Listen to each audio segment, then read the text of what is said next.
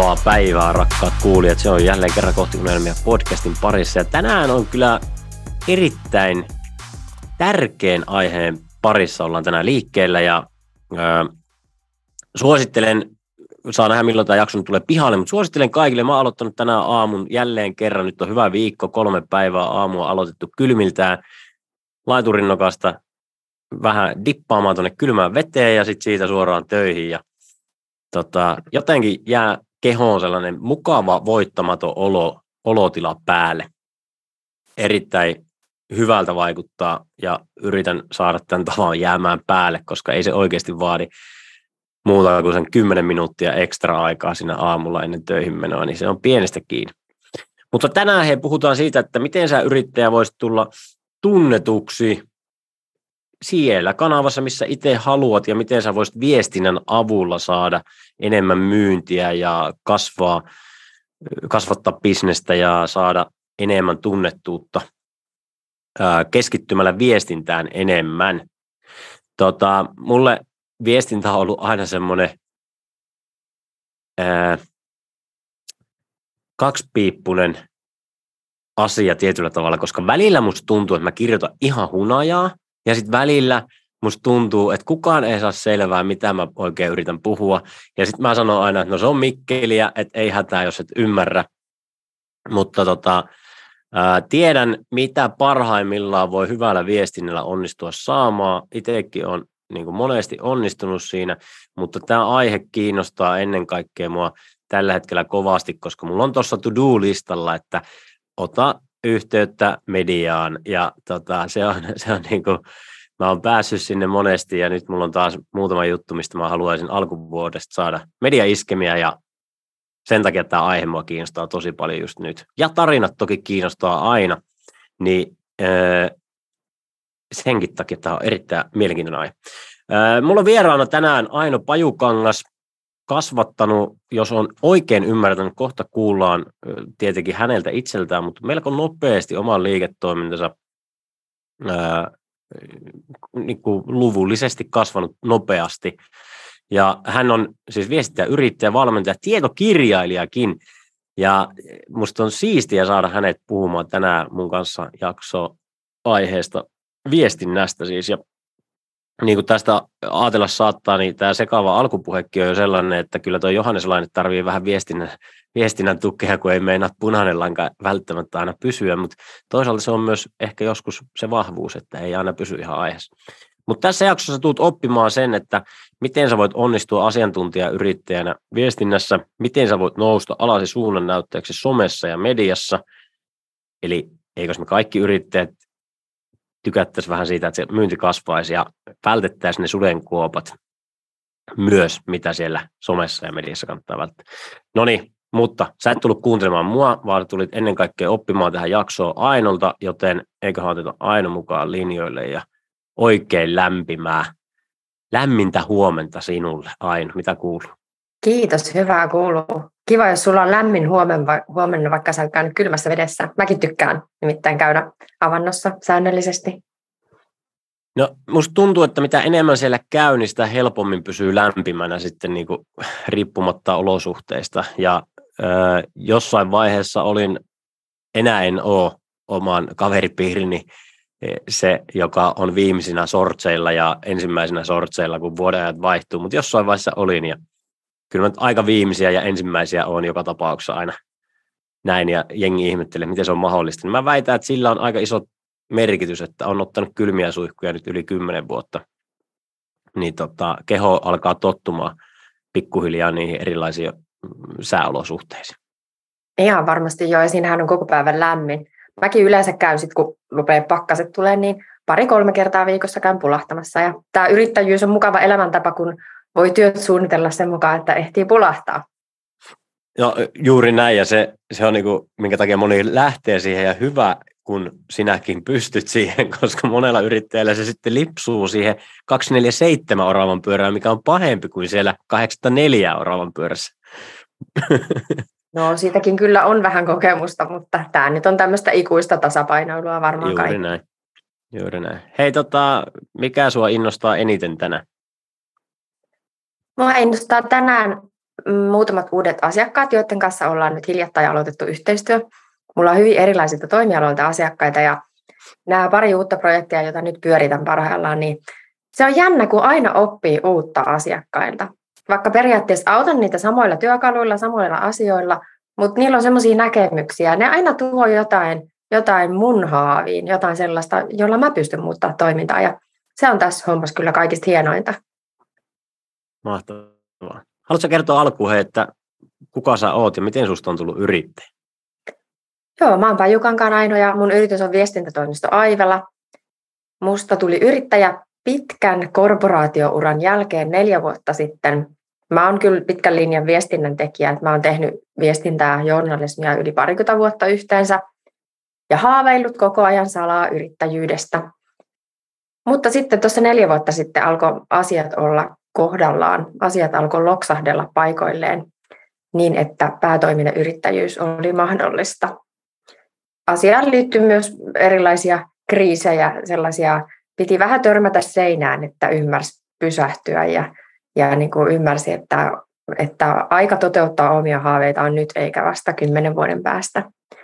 Eli ei ole ollut kovin suora polku yrittäjäksi, mutta tässä ollaan ja, ja tosi onnellinen on siitä, mihin on päässyt. Mä tykkään inspiroida näillä jaksoilla toki niin kuin eniten yrittäjiä, mutta sitten myös niitä, jotka miettii yrittäjyyttä. Ja moni, moni tuntuu miettivän, kun mä tapaan yrittäjiä, yrittäjiksi ryhtyviä ja ää, moni kysyy multa, että no miten se sitten pääsee alkuun ja muuta, niin montaa saattaa kiinnostaa, että mitkä on ollut sun resurssit siihen starttaamiseen, että mikä se niin kuin lähtötaso tietyllä tavalla on ollut, koska monen mielestä, vaikka se nyt ei aina sitä tarkoita, mutta se mahdollistaa tiettyjä asioita. Että jos sulla nyt sattuisi vaikka olemaan miljoona siellä pankkitilillä, niin kyllä sulla on niin kuin tietyt asiat paljon helpompaa siinä yrittäjyydessä, mutta sitten taas jotkut asiat voi olla vaikeampia sen takia, että sen sun mindsetti saattaa olla sitten niin tietynlainen. Mutta joka tapauksessa jokainen lähtee aina omista lähtötilanteistaan, niin tota, minkälainen se sulla on ollut? Minkälaista resursseista sä startannut? No sen voin tunnustaa, että mulla ei ollut miljoonaa pankkitilillä valitettavasti. Et just tuo resurssikysymys oli vähän se, minkä takia mä niin kauan painiskelin tämän yrittäjyyspäätöksen kanssa. Mä haaveilin yrittäjyydestä oikeasti ihan opiskeluajoista asti, mutta sitten kun siirryin työelämään, tuli perhettä, elämä vakiintui tiettyihin uomiin, niin koko sen ajan, kun mä olin palkkatöissä, mä uskottelin itselleni, että en voi ryhtyä yrittäjäksi, koska mulla on perhe, mulla on taloudellisia sitoumuksia. Vähän sieltä lapsuudestakin takaraivossa nakuttelin ne ne teesit, jota perhesuku oli sanonut meidän suussa, nimittäin ei ole yhtään yrittäjiä, vaan, vaan niin kuin vanhemmatkin on ollut ihan niin kuin kunnallisella töissä, niin, niin siellä aina sanottiin, että jos on vakituiset menot, niin pitää olla vakituiset tulot. Et se on niin suurta se epävarmuus, että perheellinen ikään kuin ei voi hypätä tyhjän päälle. Ja mä sitä uskoin tosi pitkään ajattelin, että mä sitten ryhdyn yrittäjäksi, kun lapset on kasvanut aikuisiksi ja muuttanut omilleen ja ei ole enää niitä taloudellisia sitoumuksia niin paljon. Mutta eihän se nyt niin mennyt, että sitten kun havahduin, että oikeasti kun se yrittäjyys oli mun unelma ja, ja aika toteuttaa unelmia on tänään eikä kymmenen vuoden päästä, niin sitten mä tein semmoisen liiketoimintasuunnitelman. Mulla oli tuolta Espoon uusyrityskeskuksesta iso apu. Kävin siellä yritysneuvojan juttusilla ja hänen kanssaan jumpattiin sitä liiketoimintasuunnitelmaa. Ja nytkin mä oon sanonut, mulla on myös paljon ystäviä, jotka haaveilee yrittäjyydestä. Niin mä aina sanon kaikille, että tee, tee ne laskelmat.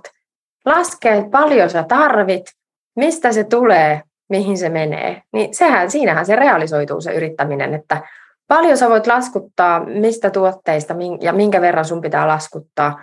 Niin se, ne luvut kyllä kertoo, että missä pisteessä on realistista ryhtyä päätoimiseksi yrittäjäksi. Et mä teen sitten tämän perheen takia sillä lailla, että kun meillä on, meillä on semmoinen sopimus puolison kanssa, että tuodaan molemmat oma osamme yhteiseen kassaan, jolla elätetään perhettä. Eli molemmilla on semmoinen tietty kuukausisumma, johon ollaan sitouduttu, että se tuodaan, laitetaan yhteiselle tilille, niin mä säästin sen etukäteen. Mä säästin niin kuin vuoden tämän perheen elatus, elatusmaksut niin kuin ennakkoon. Mä tein silloin mm, just se vuosi ennen päätoimista yrittäjyyttä, niin mä tein sivutöitä.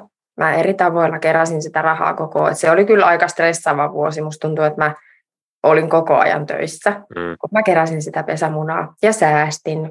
Yllättävän paljon sitä pystyy laittaa sivuun myös vähän vaan tuunaamalla elämäntyyliänsä. Mutta mulla tosiaan oli, niinku, mulla oli vajaa parikymmentä tuhatta säästössä tällä metodilla kertynyt sitten siinä vaiheessa, kun rupesin päätoimiseksi. Ja se vajaa parikymmentä tuhatta oli ikään kuin se pesämuna sitä varten, että jos tulee tyhjiä kuukausia eikä tule liikevaihtoa, niin sitten mä kuitenkin pystyn tuoda oman osani perheen kassaan. Aika huikea. Siis tota, ja kiitos, kiitos kun jaoit. Siis, ei ole ehkä ihan vastaavaa kukaan tietyllä tavalla tuonut täl, tähän astisista, keneltä on kysynyt. Niin Ai jaa, aika oli hyvä. Siis kyllä, niin kuin, tai sitten sä sanotit sen vaan niin eri tavalla, että se tuntuu siltä, että siinä on jotain uutta, mutta siis, ää, siis to, tosi hyvä vinkki. Ja sitten toi niin haluan vinkata tietyllä tavalla kuulijalle, joka miettii nyt siellä sitten, että no mutta kun mun kulut on niin isot ja muuta, että siinä kestää kaksi vuotta, että ne saa ne vaikka ne vuoden säästöt tai mitä ikinä sen sitten kellekin on, niin kun kysyy, että miksi niitä kuluja on niin paljon, että tarviiko niitä kaikkia, mitä siellä listalla oikeasti on, jos käy kaikki lävitte, niin sieltä pystyy tekemään ihan älyttömiä säästöjä, ihan älyttömiä muutoksia elämässä taloudellisesti, kun oikeasti miettii, että mikä on sulle tärkeää ja mitkä ne sun niin kuin, jutut. Että haluatko sä sen niin kuin, päivittäisen lateen sijasta niin kuin märehtiä sitä sun mutkuelämää ja sitten olla ikinä toteuttamatta niitä sun unelmia, vai pystyisit sä elämään vuoden ilman sitä päivittäistä latteja, joistakin sen vaan kerran viikkoa ulkona, ja sitten sen ansiosta uskaltaisit hypätä ja toteuttaa sitä, mitä sä oikeasti haluat elämässä. Se on hyvä, hyvä esimerkki. Tässä voisi oikeastaan kaikille suositella Julia Turenin kirjaa Näin säästin kymppitonnin vuodessa, kaikki rahasta. Mm, mä oon jutellut, haastatellut Juliaa ja se kirja Joo. on tosi hyvä. Siinä on semmoisia hirveän konkreettisia keinoja, mistä voi, mistä voi niin kuin veistää, mistä voi niistää ja millä lailla voi tosi pienillä valinnoilla saada, saada sivuun. Mutta mulla oli toki tämä lähtökohta, koska mä oon aina ollut meidän perheen isotuloisempi palkansaaja. Mä oon ollut ikään kuin se elättäjä. Niin sen takia meidän perheelle oli aika iso ratkaisu, että se isotuloisempi palkansaaja heittäytyy epävarmuuteen – mm. ja mä halusin kantaa vastuun, niin mä en halunnut, että me päädytään semmoiseen tilanteeseen, että, että lapsi haluaisi mennä taitoluistelukurssille, mutta täytyy sanoa, että sä et voi mennä, kun äiti ei voi kustantaa sitä, kun äitin yritys ei ole pärjännyt. Mä en halunnut, että mä, mun läheiset olisi vetänyt sellaiseen tilanteeseen. Ymmärrän täysin. Hei, tota, m- miten se lähti sitten liikkeelle? Mistä sä sait ekan maksava asiakkaan? Tuliko ne jostain palkkatyöasiakkaista vai mitä, mitä tapahtui? No se lähti kyllä tosi hienosti liikkeelle sitten, että täytyy sanoa, että en ole joutunut tuohon pesämunaan koskemaan kertaakaan sen jälkeen, kun rupesin yrittäjäksi, että oikeasti ei ole tullut yhtään kuukautta, ettei olisi tullut laskutusta. Niitä tyhjiä kuukausia ei ole nyt neljän vuoden aikana tullut, tullut ollenkaan. Et mulla oli se etu, että kun mä olin tosiaan menin työelämään vuonna 2000 ja mä olin ollut useassa eri organisaatiossa, niin mulla oli hyvät verkostot. Mulla oli siellä ikään kuin valmista kysyntää mun palveluille. Et siinä mielessä oli kyllä oikea aika ryhtyä yrittäjäksi tuossa päälle nelikymppisenä vasta, kun on jo pitkään ollut työelämässä, koska jos olisin toteuttanut haaveeni jo silloin opiskeluaikana, kun se päähän pälkähti, niin mulla olisi ollut aivan erilaiset lähtökohdat toteuttaa sitä haavetta, kun ei olisi ollut niitä laajoja verkostoja ihmisiä eri organisaatioissa. Et, et pääsääntöisesti meille viestintätoimisto Aivelaan tulee tosi paljon asiakkaita juuri suosittelujen kautta. Meidän nykyiset asiakkaat suosittelee, meidän entiset asiakkaat suosittelee. Ja henkilökohtaisesti mulle tulee paljon mun entisten, ja entisten työkavereiden kautta. Et kun mä kuitenkin olen ollut monessa eri talossa, siellä on ollut, mä olen ollut isoissa valtakunnallisissa organisaatioissa, siellä on paljon ihmisiä, jotka on siirtynyt eteenpäin. Ne on joko siellä mm. edellisessä organisaatiossa tai ne on siirtynyt uusiin organisaatioihin, entistä vastuullisimpiin tehtäviin. Ja sitten kun tarvitaan viestintää, niin mä oon tullut mieleen. Niin sillä lailla mä sain myös en, ensimmäisen maksavan asiakkaan, että mun entinen työkaveri, itse asiassa entinen pomo Helsingin Sanomista, suositteli mua yhdelle, yhdelle asiakkaalle. Hän ikään kuin toi mut siihen asiakkuuteen sisään ja se on ollut tosi hieno asiakkuus. Edelleen, edelleen tehdään heidän kanssaan yhteistyötä. Niin toi on, to, toi on tuo kaava, joka tosi paljon meidän kanssa toteutuu, että suositusten kautta tulee. tulee jälleen, ker- jälleen kerran se niin verkoston voima nostetaan esiin, että se niin kuin, mm. että jos se nyt kuuntelija tuntuu, tuntuu siltä, että ei oikein ole ketään verkostossa niin kuin sellaisia ihmisiä, jotka tois sulle suosituksia tai ketkä vois sulle ylipäätään auttaa siinä liiketoiminnassa, niin sitten vaan niskasta itseensä kiinni ja verkostoitumaan.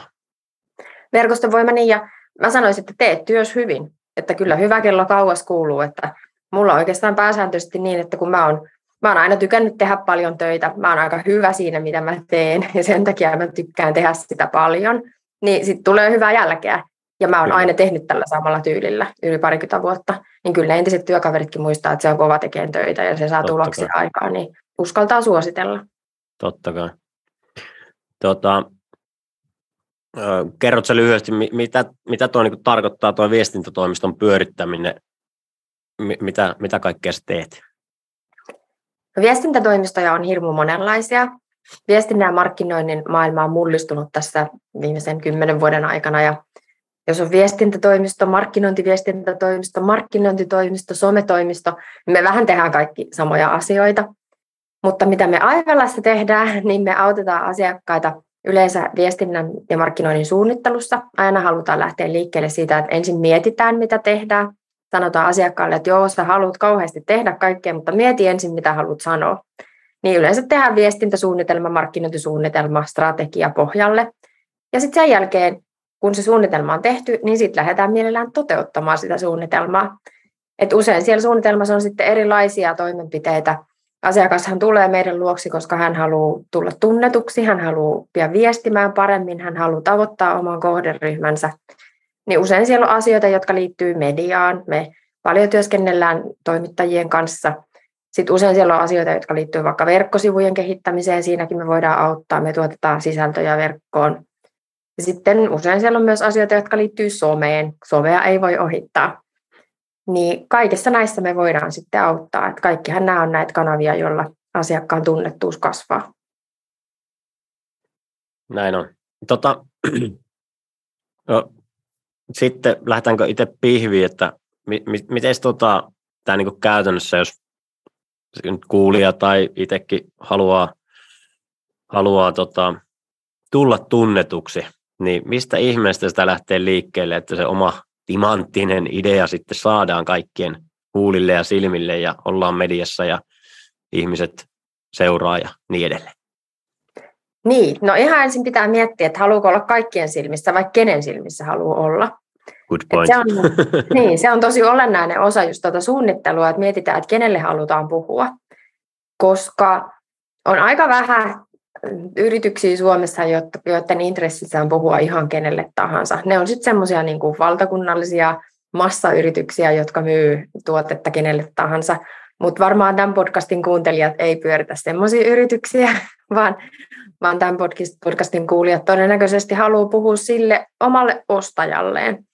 Jos se on B2B-bisneksessä, se on tietyssä roolissa se henkilö. Jos, se on, jos teet kuluttajabisnestä, että sulla on sulla on periaatteessa niin kuin kuka tahansa yksityishenkilö ostajana, mutta silloinkin sulla on tietynlaiset ihmiset, sellaiset, joilla on tietty elämäntilanne, tietynlaiset motiivit, tietynlaiset tarpeet. Niin ihan ensin pitää selvittää, että kuka se on, kenelle sä haluat puhua, kenen huomion sä haluat saada, kenen silmissä haluat, sä haluat tulla tunnetuksi. Ja sitten kun se on selvillä, ja kun on mietitty just sen, sen ostajan, oman ostajan tarpeita, tilannetta, niin sen jälkeen sitten kartoitetaan, että mitä on ne kanavat, joilla hänet tavoitetaan, joilla hänet saadaan kiinni. Ja ne kanavat on siis, ei se mitään rakettitiedettä ole. Nykyään kaikilla yrityksillä täytyy edelleen olla verkkosivut mielellään, koska verkkosivut on digitaalinen käyntikortti ja sä et oikeasti ole olemassa, jos sulla ei ole verkkosivuja. Siellä voi tehdä erilaisia toimenpiteitä, miten saa yleisön kiinni. Mutta sitten somekanavissa toki on niinku vaihtoehtoja, että, että riippuen puhutko sä 22-vuotiaalle nuorelle naiselle, joka on kiinnostunut hyvinvoinnista, vai puhutko 56-vuotiaalle miehelle, joka työskentelee rakennusalalla, niin ne tyypit saa kiinni vähän eri kanavilla. Eli ensin mietit, että kenelle sitä puhut ja sitten lähdet kartoittamaan, että mistä saat kiinni sen tyypin. Niin se on se reitti tunnettuuteen niiden oikeiden ihmisten silmissä. No mi, mitä seuraavaksi, mitä sitten? Mä tiedän, että mulla on nämä unelma-asiakkaat ja mä tiedän, mistä kanavista ne saa kiinni, niin miten, miten mä onnistun siinä? No sitten sen jälkeen pitää lähteä kiteyttämään, että mitä sä haluat niille sanoa, koska somessa ja mediassa ja ylipäätään viestinnässä niin on hirveästi kilpailua, että on kauheasti hälinää ja sieltä pitää pystyä nousemaan ero, esiin, erottautumaan. Niin sitten pitää just tehdä pieni ajatusjumppa, että, että mikä on se pihvi, mikä se on se, miten sä voit auttaa sitä sun ostajaa. Ja miten sä ilmaiset sen sillä lailla, että sä et käytä ihan samoja sanoja kuin kaikki muutkin. Mutta usein hyvä tulee, kun just nimenomaan lähdet liikkeelle sen sun ostajan tilanteesta, ostajan tarpeesta ja puhut niistä asioista, niistä tavallaan ongelmista, mitä hänellä on, jotka sä voit ratkaista, ja niistä hyödyistä, mitä hän saa, jos hän kääntyy sun puoleen. Niin näillä pääsee aika hyvin liikkeelle, mutta tämä jumppa pitää tehdä. Pitää ikään kuin kiteyttää se ydinviesti. Mikä se on se tärkeä asia, mitä sä haluat sanoa. Ja sitten kun se on kiteytetty, nyt me tiedetään, että kenelle me puhutaan, mistä me saadaan se meidän ostaja kiinni ja mikä on se pihvi, mitä me hänelle tarjotaan, niin sitten pitää tehdä suunnitelma ja lähteä tosi aktiivisesti käyttämään kaikkia niitä kanavia. Että oikeastaan semmoinen suurin yllätys ja ehkä jopa väärinkäsitys monella aloittavalla yrittäjällä on se, että, että niin kuvitellaan, että aika vähällä viestinnällä pääsee. Mutta tänään 2022, kun kanavia on ihan hirveästi, toimijoita on valtavasti, me ollaan kaikki digissä, just nimenomaan digitaalisessa maailmassa on ihan valtavasti ruuhkaa, niin ei siellä, se, ei siellä pääse kovin vähällä viestinnällä nouse esiin, että, että jos sanotaan vaikka jo some, somekanava, valittu somekanava, niin jos sä teet sinne jotain kerran kuussa tai kerran viikossakin, niin se todennäköisyys, että sä nouset sun ostajan silmiin, niin se on aika pieni. Ja sen takia täytyy olla valmis sit käärimään hihat ja tekemään tosi paljon töitä. Se on juuri näin. Vaikka sulla olisi 10 000 seuraajaa ja sä laittaisit kymmenen kertaa viikossa, niin ne kaikki 10 000, ne sun omatkaan seuraajat ei ole edes vielä nähnyt sitä. Niin, Nimenomaan, niin, joo. Tota, se kertoo mun mielestä aika paljon siitä, että miten paljon siellä saa tehdä toistoa, että se tulee ylipäätään näkyville ja sitten se, että kun varmaan eri tutkimuksia, että monta kertaa ihmisen pitää nähdä tai kuulla, että se luottamus on rakentunut, että se tekee sen ostopäätöksen, mutta siis joka tapauksessa vaikka nyt 16 tai 17 tai mitä ikinä se onkaan, tällaiset tuli mieleen, mitä on ainakin kuullut, että pitää niin saada se kasvojen eteen ja kokea sitä jollain tavalla ennen kuin uskaltaa ostaa. Joo. Toki on poikkeuksia, mutta se, että jos sä ekaan kerran tuut jonkun silmille, niin aika harvoin sä silloin saat kauppaa vielä hänet. Niin, jotenkin se on mun mielestä hyvä periaate, että siinä vaiheessa, kun itse alkaa ihan kyllästyttää, että tuntuu, että mä oon tolkuttanut tätä samaa asiaa jo ihan liikaa, niin silloin saattaa olla, että joku muukin on joskus kuullut siitä. Niin sen takia pitää vain jatkaa no. paukuttamista. Ei ole hyvä. Pitää siis jatkaa paukuttamista. Tota, äh, haluatko sä jakaa, että miten sä niin kuin kirkastat sen sun tai teidän asiakkaan unelma-asiakkaan? Et mi- miten pitkälle sä niin kuin meet siinä ja mikä se metodi, miten sä sen selvität, koska monesti se jää, niin kuin, nostan käden virheen merkiksi, että itselläkin si- sille tasolle, että no se on 20-vuotias hyvinvoinnista kiinnostunut, asuu Helsingissä ja 70 prosenttia niistä, joita me varmaan tullaan tavoittelemaan, on naisia. Ja niin kuin, eihän se riitä. Ei se riitä, niin. Toi niin sanotusti demografisten tietojen pohjalta asiakkaan ostajapersonan määrittely, niin se ei nykyaikana enää ihan tarpeeksi. Se oli hauskaa, kun tuossa ehkä vuosi sitten somessa pyöri semmoinen meemi, jossa oli niin kuin Ozzy Osbourne ja Prince Charles että, että niillä on periaatteessa samat demografiset tiedot. Ne asuu niin kuin Britanniassa, edustiko ne peräti jotain samaa säätyäkin ja olisi ne sama ikäisiä, mutta nehän on ihan erilaisia tyyppejä. niin, toi on hyvä. niin sen takia, sen takia niin kuin just toi tavallaan ikä, ää, asuinpaikka, niin ne on oikeastaan semmoinen peruslähtökohta. Ne on, ne on hyvä miettiä läpi, mutta usein mä sitten suosittelen asiakasta miettimään vielä niitä asiakkaan, sen ostajan motiiveja että minkälaisia, no mikä se on se perusongelma, miksi hän voisi olla kiinnostunut sun palvelusta, minkälaisia tiedon tarpeita hänellä on, mikä on se tiedon taso, onko hän joskus kuullut susta vai, vai tunteeko hän hyvin sinut. Se vaikuttaa siihen, millä, minkälaisilla käsitteillä me puhutaan itsestämme. Mm-hmm. Ja sitten vielä niin saisi mennä vielä syvemmälle sinne asiakkaan iholle oikein syvälle saappaisiin ja miettiä, että minkälaisia toiveita, huolia, pelkoja hänellä on, minkälaisia mahdollisesti ostamisen esteitä siellä voi olla, mitkä asiat häntä epäilyttää, minkälaiset asiat hän, mitä hän arvostaa, mitä hän pitää positiivisena. Et ja mistä sä kaivat tämän kaiken? Läpi. Joo, no sitten siinä on eri metodeja. Et paras metodihan olisi kyllä esimerkiksi, että olisi jotain haastattelua tai oikeaa dataa, niin tutkittua tietoa tästä, tästä ihanneostajasta. Se olisi kyllä syytä jossain vaiheessa saada ainakin käyttöön semmoinen niin kuin kiistaton tieto siitä ihanneostajasta, mutta toisaalta jos jo No niin, ehkä, ehkä nyt ei ihan puhuta aloittavalle yrittäjälle. Monet meidän or- asiakkaat on organisaatioita, jotka on pitemmän aikaa toiminut, mutta niillä on vain jäänyt tämä perusmietintä tekemättä. Et jos on jo jonkun aikaa toiminut, jos on jo asiakkaita, niin sit niitäkin haastattelemalla pääsee pitkälle. Ja jos on jonkun aikaa toiminut ja, ja on myy, myyjiä, niin sit aika usein ne myyjätkin tietää vastauksia näihin kysymyksiin. Mutta jos sä ihan, ihan nollista aloitat, niin kyllä jonkinlainen ikään kuin markkinatutkimus, jonkinlainen niin kuin, ää, tiedonkeruu olisi syytä tehdä tästä ja. ostajan persoonasta. Kyllähän sitä melko, melko helposti voi niin kuin aloittelevanakin, jos sä oot somettanut nyt vaikka sanotaan kuukaudenkin verran, niin sä oot saanut sinne 50 seuraa ja jos sä niin lähdet ihan oikeasti ihan nollista, niin sit sä voit niille 50 laittaa DM, että voinko mä soittaa sulle ja haastatella sua, että mulla on tämmöinen idea yhdestä tuotteesta tai palvelusta. Nimenomaan. Ja Joo sitten sit sä saat niinku todella arvokasta dataa ja parhaimmassa tapauksessa ne 50 on siellä jo niinku odottamassa rahat ojossa. Ne tietää, mitä se palvelu tulee maksaa ja ne on silleen, että mä maksan tästä tämän ja tämän verran heti, kun se tulee. Joo, ja se on tosi hyvä idea.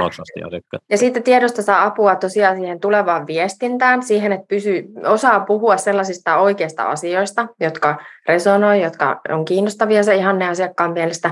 Siinä saattaa saada apua myös tuotekehitykseen. Just näin. Ja se, se voi toimia myös alustavana markkinakartoituksena. Et sen mä unohdin tuossa alussa sanoa, että mitä kannattaa tehdä ennen kuin hyppää, niin jonkinlaista testausta olisi kyllä hyvä harjoittaa, että onko sille omalle tuotteelle kysyntää nimimerkillä Älä tee niin kuin minä tein. Et mä oon tässä erinäköisiä tuotteita lanseerannut ja tuossa vuosi sitten mä olin yhdestä palvelusta hirmu innostunut ja mä olin varma, että sille on hurjasti kysyntää ja käynnistin oikein kunnon kampanja ja ihan investoinkin kunnolla siihen kampanjaan ja ei siitä kyllä ihan hirveästi mitään tullut, koska mä en ollut tehnyt semmoista markkinakartoitusta, että onko tämmöiselle palvelulle kysyntää siinä kohderyhmästä, kenelle mä sitä markkinoin. Niin ehkä se markkinakartoitus ja semmoinen testaaminen, tuotetestaaminen kannattaa tehdä ennen kuin investoi mihinkään kalliiseen kampanjaan. Kyllä, ihan, ihan perinteinen, mitä sanon monelle tota, aloittelevalle yrittäjälle, että hommaa ensin tuloja ennen kuin hommaat kuluja. Että ei sitä toimistoa ja autoa ja ikkunateippauksia ja käyntikortteja kannata hommata ennen kuin, no käyntikortit voit ehkä hommata, mutta ei niin juuri muuta ennen kuin sä oot saanut myyntiä. Koska Joo, se voi olla, että se sun palvelu muuttuukin siitä, mitä sä oot siihen käyntikorttiinkin painanut. Että... Niin, niin.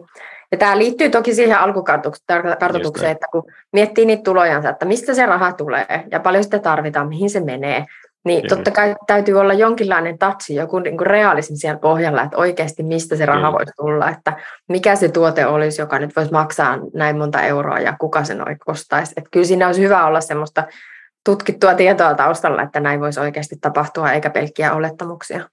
Yes. No mutta hei, m- miten sä sanoisit, että mitä jokaisen yrittäjän tulee niin kuin ymmärtää tästä viestinnästä? No ihan oikeastaan viimeaikaisten asiakaskeskustelujen pohjalta sanoisin, että sitä pitää tehdä tosi paljon. Siihen pitää varata aika kalenterista. Että ihan vähäinen viestintä ei riitä. Se on jännä, se tulee yllätyksenä suurimmalle osalle oikeastaan yrittäjistä.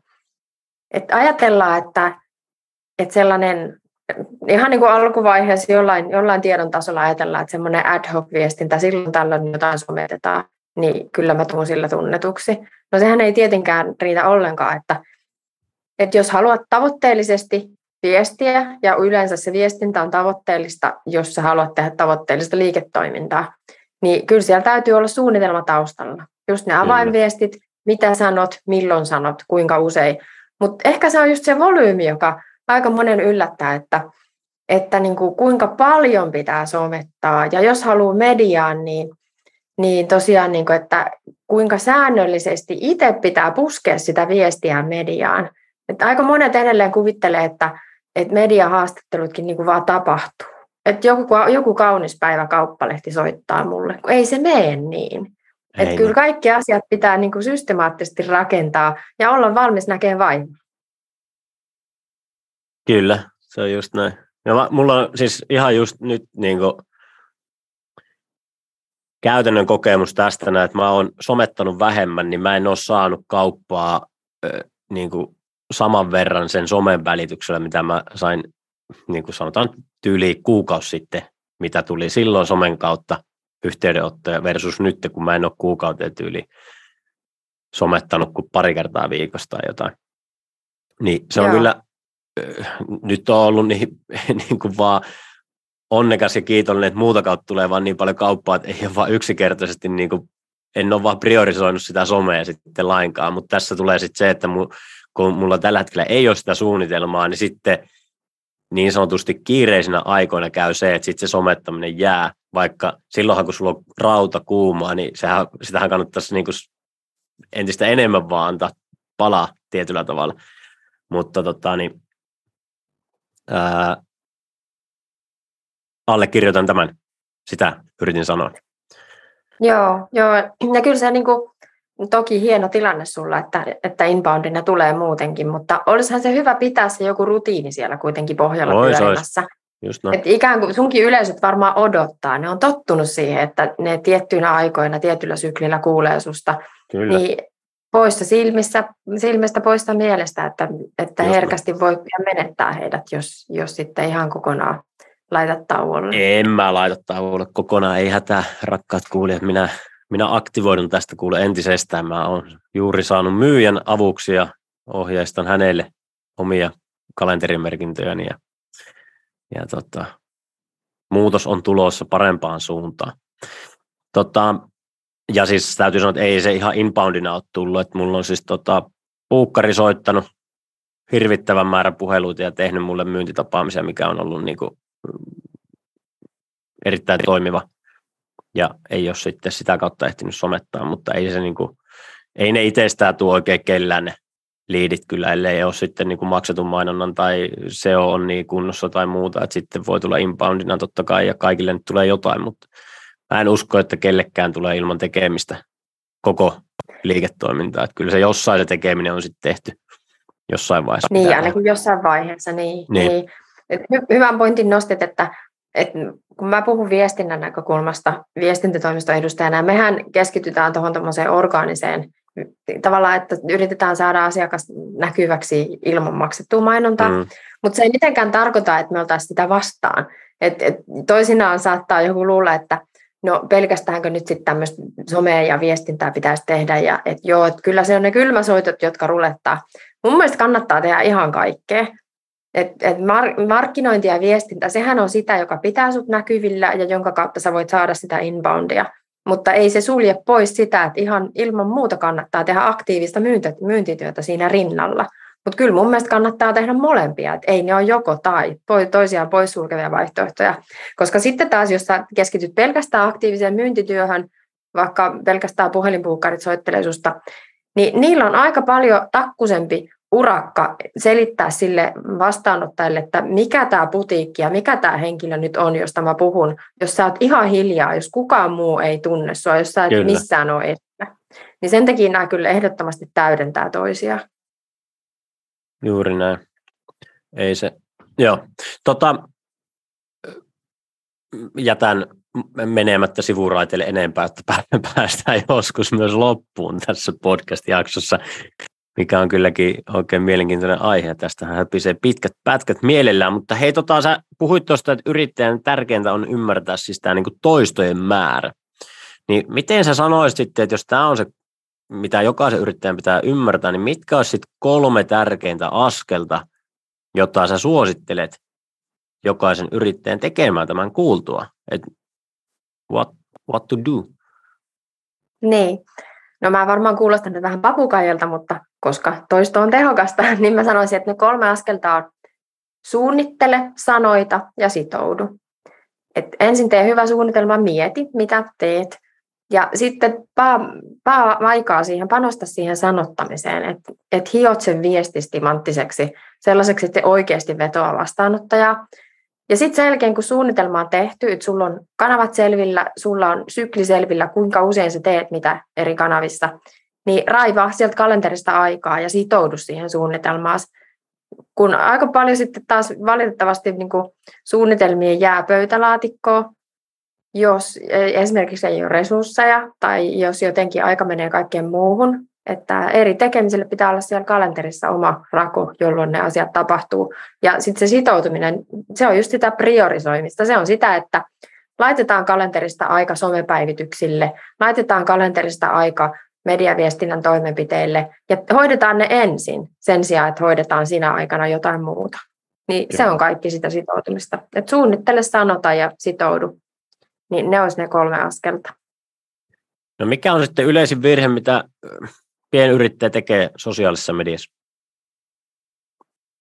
No se on just se suunnittelemattomuus ja sitten se, se en nyt halua sanoa laiskuus, mutta, mutta tavallaan se semmoinen ajattelu, että vähempikin riittää. Että, ää, paljon sparrailee asiakkaiden kanssa, jotka on Instagramissa tai LinkedInissä. Ja esimerkiksi LinkedInissäkin moni hämmästyy, että kuinka paljon siellä kannattaisi tehdä asioita, että siellä alkaisi tapahtua. Että kaikkihan sanoo, että joo, haluan saada tuloksia LinkedInistä, mutta sitten kun sanotaan, että se tarkoittaa, että varaa sille tuntipäivästä aikaa, niin sitten saattaakin olla suuri hämmästys, että mitä, että, että tarkoittaako se nyt oikeasti tuota. Mutta LinkedInissäkin olisi hyvä postata esimerkiksi kolme kertaa viikossa, ja sitten kun se postaaminen ei ole ollenkaan ainoa asia, mitä, mitä teet siellä, se ei ole mitään tuuttaamista ja yksinpuhelua, vaan sun pitää ottaa oma aikas sille, että sä seuraat sun potentiaalisia prospekteja siellä, jos sä toimit B2B-bisneksessä, vuorovaikutat heidän kanssaan, kommentoit heidän postauksia, ja sitten kaikki se, mitä sä teet siellä inboxin puolella, oot yhteydessä ihmisiin, hakeudut uusien ihmisten luokse, ää, niin, niin kaikkien siihen menee tosi paljon aikaa, niin ihmiset usein on ällikällä lyötyjä, että et eikö se ne olekaan sitä, että mä kerran viikossa roiskasin jonkun tuommoisen postauksen. niin täytyy siis tosiaan olla varautunut isoon määrään viestintää, tekemään paljon.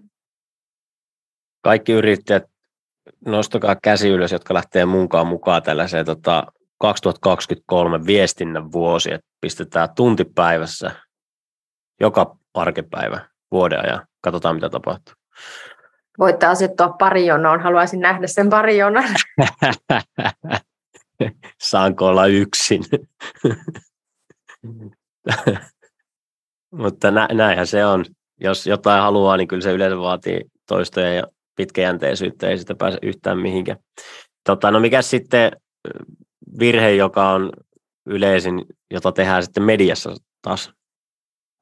Jos halutaan no niin media on vähän oma, no. oma maailmansa, että sinne toki on tärkeää myös, että sinne tekee säännöllisesti asioita, tulee usein toimittajien mieleen, mutta sillä pelkästään ei pääse mediaan, vaan täytyy puhua myös oikeista asioista, sellaisista asioista, jotka median yleisöä kiinnostaa. Et yleisin virhe oikeastaan yrittäjällä, kun ajatellaan mediasuhteita, niin on se, että, että yrittäjä haluaa puhua vain itsestään ja omasta tuotteestaan ja palvelustaan. Et siis mulla niin kuin tulee yhteydenottoja, kun, kun asiakkaat on kuullut, että me saadaan hyvin asiakkaita mediaan, että että äh, varmaan tuo Hesari haluaisi haastatella meitä ja sä voit varmaan järjestää sen. Sitten mä aina, että ei, en voi, eikä ne halua haastatella teitä.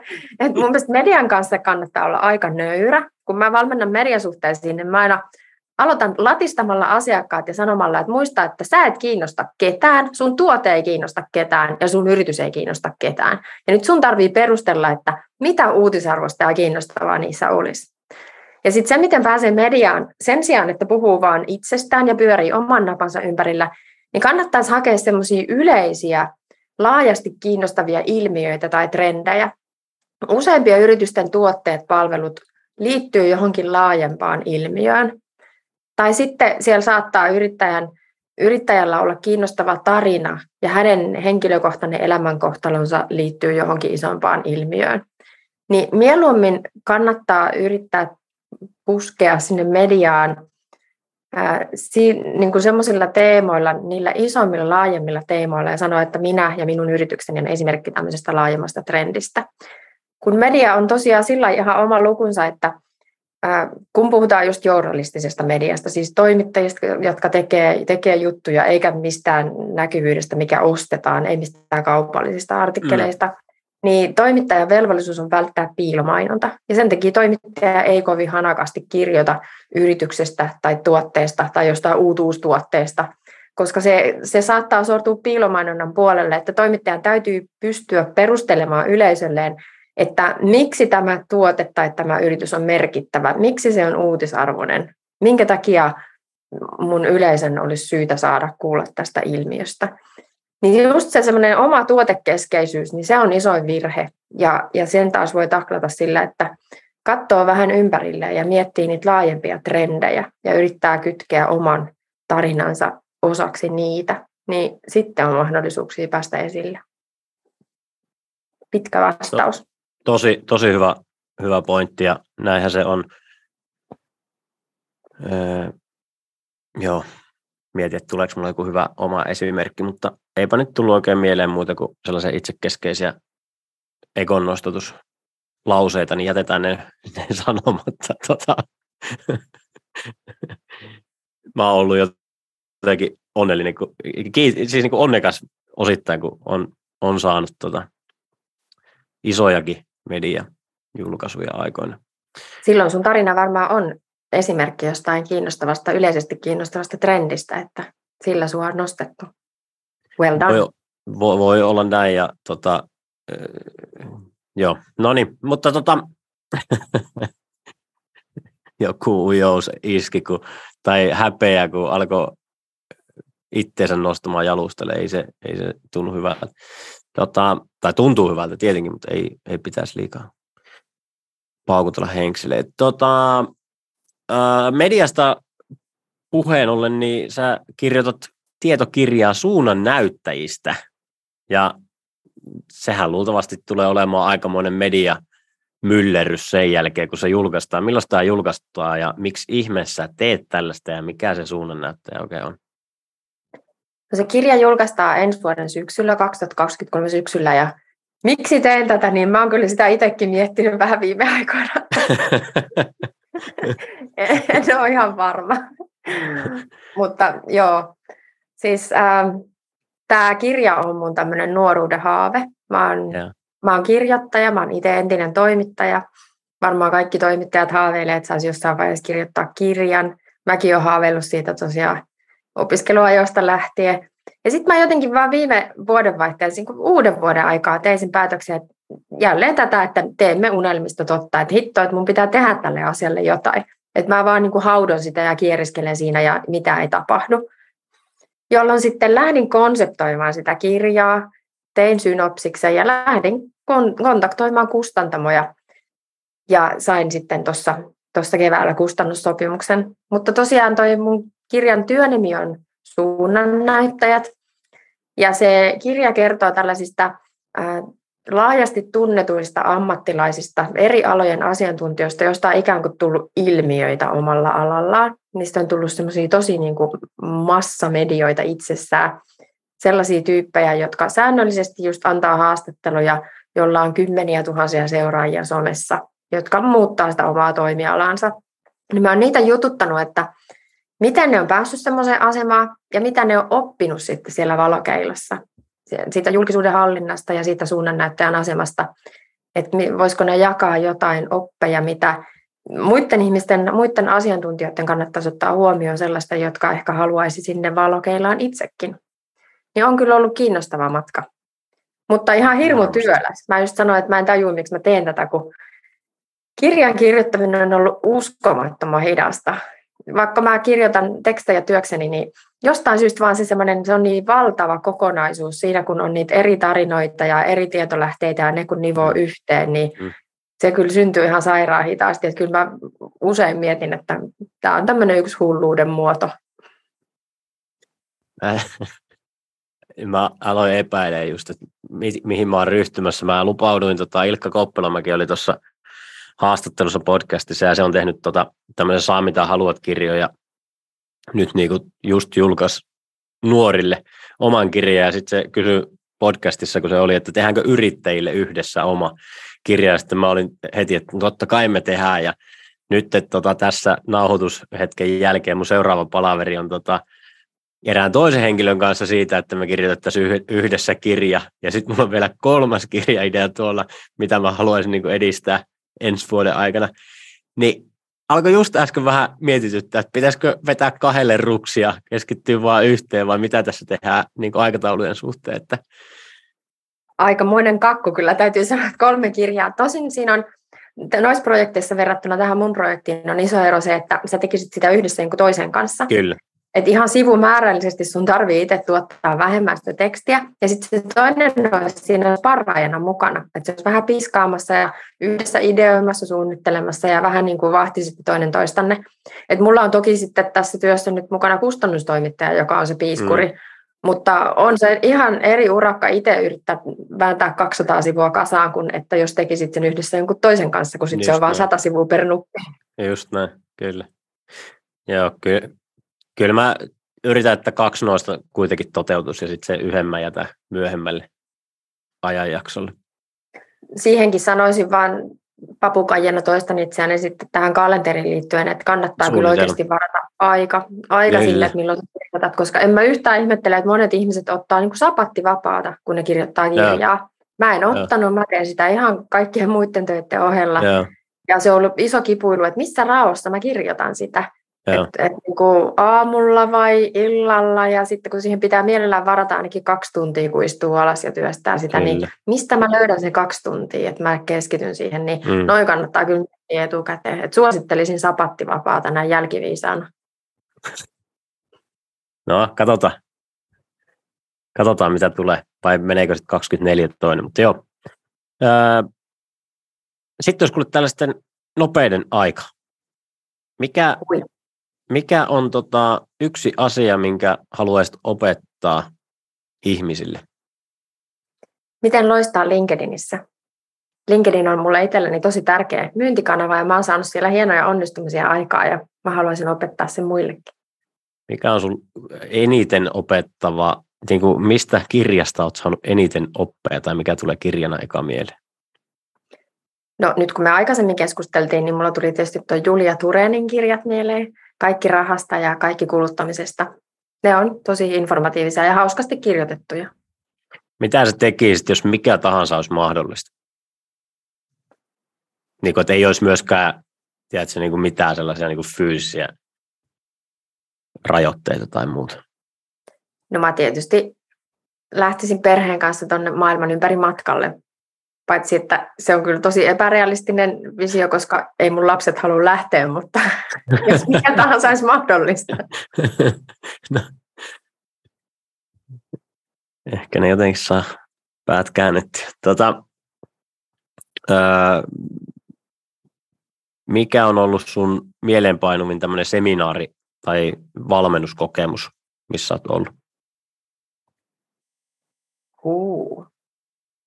Mieleenpainumin valmennuskokonaisuus on ehkä, mä oon opiskellut NLPtä, uh, Neurolinguistic Programming. Jaana Hautala on mun opettaja ja mä oon sitä tehnyt präkkärin ja puolet masterista ja se on kyllä semmoinen tosi, tosi niin kuin ravisteleva ja herättelevä metodi sitä voi hyödyntää työstä tai sitten ihan vaan omassa kehittymisessä ja kasvussa, niin suosittelen kyllä kaikille. Mä oon masterissa kanssa tällä hetkellä ja se on kyllä erittäin jees. Mä jätin Ota... sen väliin, koska mä kirjoitan tätä kirjaa. Okei. Okay. no niin. kirjan jälkeen. No niin, kyllä sitä kerkee. Mutta joo, voi suositella myös isosti NLP-tutustumista kaikille. Parhaassa tapauksessa muuttaa aika rajusti elämä. Tota, kenet sä haluaisit tavata, jos saisit tavata niin ihan kenet tahansa ihmistä?